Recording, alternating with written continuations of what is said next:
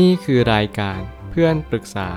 เป็นรายการที่จะนำประสบการณ์ต่างๆ มาเล่าเรื่องร้อยเรียงเรื่องราว ให้เกิดประโยชน์แก่ผู้ฟังครับ สวัสดีครับผมแอดมินเพจเพื่อนปรึกษาครับ วันนี้ผมอยากจะมาชวนคุยเรื่อง เพื่อนชอบตำหนิเรานะขู่ว่าจะตัดเพื่อนอยู่ตลอดจะแก้ยังไงดี มีคนมาปรึกษาว่าขอปรึกษาหน่อยค่ะ เราอายุ 20 ปี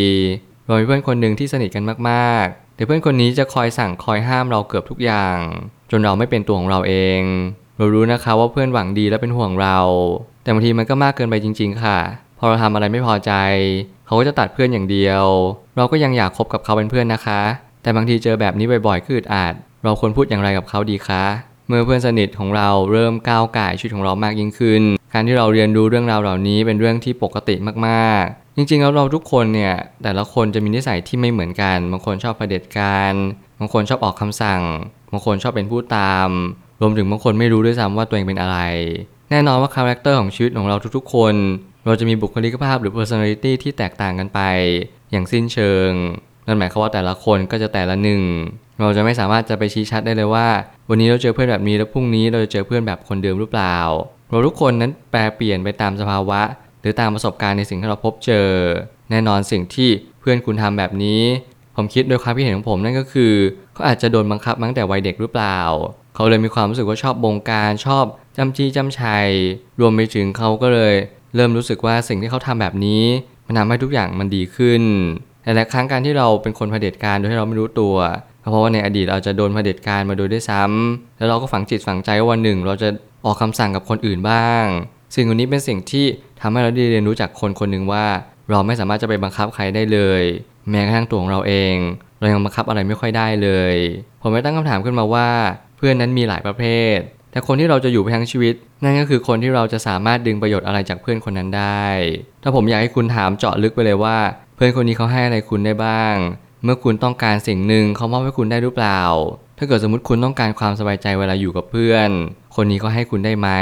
ถ้าเขาให้ไม่ได้ปุ๊บ หน้าที่ของคุณก็คือกลับมาขบคิดแล้วว่า ฉันจะทำยังไงต่อไปความสัมพันธ์ในครั้งนี้ อย่าพยายามดึงดันหรือเปลี่ยนแปลงคนรอบข้างของเรา เพราะยิ่งเราไปเปลี่ยนแปลงคนรอบข้างเรามากเท่าไหร่ เราก็ยิ่งเนินช้าแล้วก็ห่างเหินการให้เราจะเปลี่ยนแปลงสิ่งที่ควรจะเปลี่ยนมากที่สุด นั่นคือตัวของเราเอง การบอกเพื่อน การแนะนำเพื่อน การตักเตือนเพื่อนอันนี้เป็นสิ่งที่ดี แต่การที่จะไปบงการหรือว่าไปบอกเพื่อนว่า สิ่งเหล่านี้เป็นสิ่งที่ห้ามทำเด็ดขาด ผมเชื่อว่าสิ่งเหล่านี้มันเป็นเหมือนพ่อแม่มากกว่า แล้วมีหนำซ้ำพ่อแม่บางคนอาจจะไม่เคยบังคับลูกเราด้วยซ้ำไป สิ่งเหล่านี้เป็นสิ่งที่ทำให้เราต้องกลับมาคบคิดว่าเราต้องการเพื่อนแบบไหนในชีวิตจริง ๆ ถ้าเกิดสมมติเราไม่มีเพื่อน เราสามารถอดทนได้ไหมอึดอัดหน่อย เพื่อนอาจจะชอบบงการโอเค เราก็แค่ฟังฟังไป สิ่งเหล่านี้เราต้องเล่นแร่แปรธาตุแล้วก็นำมาประยุกต์ใช้กับชีวิตมวลรวมทั้งหมด เพื่อให้เราได้ตระหนักว่ามันมีสูตรสำเร็จในความสัมพันธ์ใด ๆ เลย หน้าที่ของเราคือปรับตัวให้มากที่สุด หากว่าเพื่อนไม่ได้ชอบเราขนาดนั้น เวลาเจอปัญหาอะไร พื่อนจะมีคำพูดหลุดออกมาประมาณว่า อยากตัดเพื่อนกับเราอยู่เสมอและนี่ก็เป็นสิ่งที่ทำให้เราต้องเรียนรู้สิ่งหนึ่งว่า มันมีอยู่สองกรณีนั่นก็คือ เพื่อนอาจจะมีอาการองุ่นเปรี้ยวมะนาวหวานนั่นหมายความว่าเขาพูดตามสิ่งที่เขาไม่ได้อยากให้มันเป็นไป แต่เขาประชดออกมาเหมือนประมาณว่า โอเคเราเลิกกันเถอะ แต่จริงๆเราไม่ได้อยากเลิกแต่เราแค่ประชดประชัน อยากให้เขารับรู้ว่าเรารู้สึกแย่นะ ถ้าเกิดสมมติเธอเลิกไป แต่เขาไม่พูดคำนั้นออกมา เขากลับพูดในสิ่งที่ตรงข้ามกับความรู้สึกของเขา เพราะมันเป็นอีโก้เป็นอัตตาตัวตนนั่นอีกกรณีหนึ่งก็คือเขาพูดกับเราด้วยความรู้สึกว่าเขาไม่อยากเป็นเพื่อนกับเราจริงๆสองกรณีนี้คุณต้องแยกให้ออกว่าแต่ละคนนั้นไม่เหมือนกัน บางคนนั้นพูดตามสิ่งที่ตัวเองรู้สึก และบางคนนั้นก็พูดตามสิ่งที่ตัวเองไม่ได้คิด แต่ว่าพูดตรงข้ามกับสิ่งที่ตัวเองคิดเสมอ มันจึงเป็นอะไรที่เราจะต้องเน้นย้ำตัวเองว่าเพื่อนคนนี้ เขามีสิ่งที่เราต้องการจริง ๆ หรือเปล่า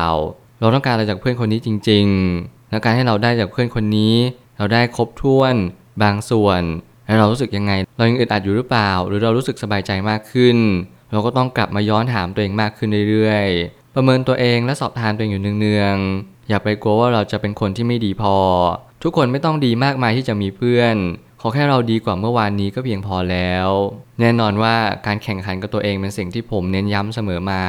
ผมเป็นคนที่ไม่ชอบการแข่งขันอะไรทั้งนั้น แต่แน่นอนการแข่งขันที่ดีเยี่ยมที่สุด ถ้าเกิดสมมติคุณคิดจะแข่งกับใครสักคนหนึ่ง ก็คือแข่งกับตัวคุณเองในเมื่อวานนี้ อย่าพยายามแข่งขันกับใคร สถิติของคุณขึ้นอยู่กับคุณเอง ไม่จำเป็นต้องไปบอกว่า ฉันเก่งกว่าคนนั้นคนนี้ ความสุขของเราไม่สามารถวัดเป็นสเกลได้ เราไม่มีตัวชี้วัดหรือตัวมาตรวัดว่าสิ่งที่เราทำอยู่ในณวันนี้ มันเป็นตัวชี้วัดว่าเรากำลังทำในสิ่งที่ทำให้เรามีความสุขในชีวิตจริง ๆ หรือเปล่า หน้าที่เราคือสังเกตตัวเองว่า วันนี้เรามีความสุขเพิ่มขึ้นบ้างไหมเรากล้าจะพูดกับเพื่อนตรงๆหรือเปล่า หรือเรากลัวเพื่อนไม่คบกับเรา นี่คือสิ่งที่เราต้องค่อยๆถามตัวเองไปเรื่อยๆ อย่าเพิ่งกลัวตัวเอง อย่าเพิ่งคิดไปว่าสิ่งที่เราทำหรือว่าพูดแบบนี้เป็นสิ่งที่ผิด ขอให้คุณเรียนรู้และลองทำมันดูก่อน ทุกคนต้องมีประสบการณ์ในชีวิต ทุกคนต้องลองผิดพลาดความผิดพลาดนั่นแหละทำให้เรามีสติตื่นรู้มากขึ้นว่า โอเค อนาคตเราต้องเปลี่ยนแปลงไป วันนี้เราอาจจะพูดในสิ่งที่ไม่ถูกใจเพื่อนและเพื่อนเลิกคบกับเรา อย่างน้อยมันก็เป็นประสบการณ์ว่าโอเค เราจะเปลี่ยนแปลงตัวเอง สิ่งนี้เป็นสิ่งที่สำคัญที่สุด ถ้าเรารู้ว่าความสัมพันธ์หนึ่งมันเริ่มเป็นพิษต่อความรู้สึก ความคิด และอนาคต เราควรจำเป็นจะต้องออกมาเอง ไม่ต้องไปเปลี่ยนแปลงอะไรเพื่อนอีก เพราะเพื่อนไม่ได้เปิดใจกับเราและนี่คือหน้าที่เราหรือเปล่าที่เราจะต้องทำนั่นคือการตามง้ออ้อนวอนเพื่อน เกาะแข้งเกาะขาเพื่อนบอกว่าโอเค เธออย่าทิ้งฉันไปเลยนะ ฉันต้องการเพื่อนจริงๆเพราะไม่ว่าอะไรจะเกิดขึ้น เราต้องมีคุณค่าในตัวเอง เราต้องรักษาจุดยืนว่า วันนี้ฉันรู้สึกแบบนี้ ฉันพูดกับเธอตรงๆไปแล้ว แต่เธอไม่ได้เข้าใจสิ่งที่ฉันพูดเลย โอเค ฉันเข้าใจแล้วว่าเธออาจจะไม่ได้รักฉันขนาดนั้น เพื่อนกันมันไม่ต้องทำอะไรให้กันมากมาย เพียงแต่ว่าเราหวังดีซึ่งกันและกัน เป็นที่สบายใจให้แก่กันและกัน สิ่งเหล่านี้เป็นสิ่งที่สำคัญกว่าหรือเปล่า เหมือนเราจะต้องรู้คุณสมบัติของการเพื่อนที่ดีก่อน พอเราทำเต็มที่แล้วเราทำครบถ้วนแล้ว ในสิ่งที่เราพอทำได้ นั่นแหละจะเป็นจุดยืนที่สำคัญที่สุดที่ทำให้เราได้รับรู้ว่า วันนี้เป็นวันแรกที่เราจะได้เข้าใจอะไรมากขึ้น ว่าการที่เราเป็นแบบนี้ไม่ใช่สิ่งที่ผิด แน่นอนเราทุกคนกำลังสับสนว่าสิ่งที่เรากำลังทำอยู่นี้มันผิดหรือถูกอย่างไร ผมก็ไม่เคยชี้ชัดไปตรงๆว่า สิ่งที่ทำให้เราเป็นในแบบทุกๆ วันนี้มันหล่อหลอมจากตัวเราเองทั้งหมด เพราะมันก็เกิดจากสิ่งแวดล้อมรอบข้าง เกิดจากพ่อแม่เรา เราจะบอกโดยส่วนเดียวได้ยังไงว่าคุณเป็นคนที่ผิด เพราะแน่นอนว่าคุณก็มีส่วนที่ถูกและผิดคละเข้าอยู่ในตัวของคุณเอง หน้าที่ของคุณคือแยกแยะ แล้วก็จำแนกออกมาว่า อันนี้เป็นสิ่งที่ควรทำต่อหรือพอแค่นี้ หรือบางคนอาจจะไม่ชอบสิ่งที่เราทำแบบนี้ กับเพื่อนประเภทใดประเภทหนึ่ง ซึ่งเราก็ต้องกลับมาย้อนถามตัวเองอีกรอบหนึ่งว่า การที่เราทำแบบนี้เราควรจะเปลี่ยนแปลงมากน้อยแค่ไหน ยิ่งเราฝึกที่จะถามเองมากขึ้นเรื่อยๆ เราก็จะรู้ว่าบางครั้งความผิดอาจจะไม่อยู่ที่ตัวเราทั้งหมด มันอาจจะผิดที่เพื่อนเราด้วยครึ่งหนึ่ง หรือเรามีสิ่งที่ผิดแล้วควรจะปรับปรุงแก้ไข ส่วนถ้าเราไม่ผิดอะไรเลย เราก็แค่วางเฉย สิ่งอันนี้เป็นสิ่งที่เราควรทำอย่างยิ่ง สุดท้ายนี้ ทางนี้การเลือกคบเพื่อนเป็นศาสตร์และสิ่งที่ยากอยู่เหมือนกัน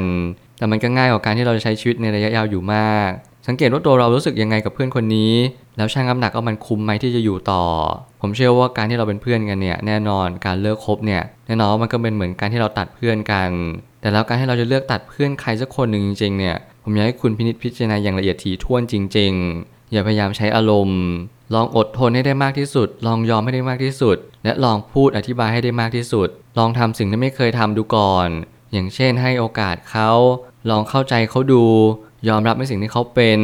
มองไปถึงปมในอดีตของเขาเลยว่า เขาเป็นคนยังไงจริง ๆ ถ้าเราทำทุกวิถีทางแล้วแล้วเราทำไม่ได้จริง ๆ ก็ค่อยๆ ออกมาจากตรงนั้น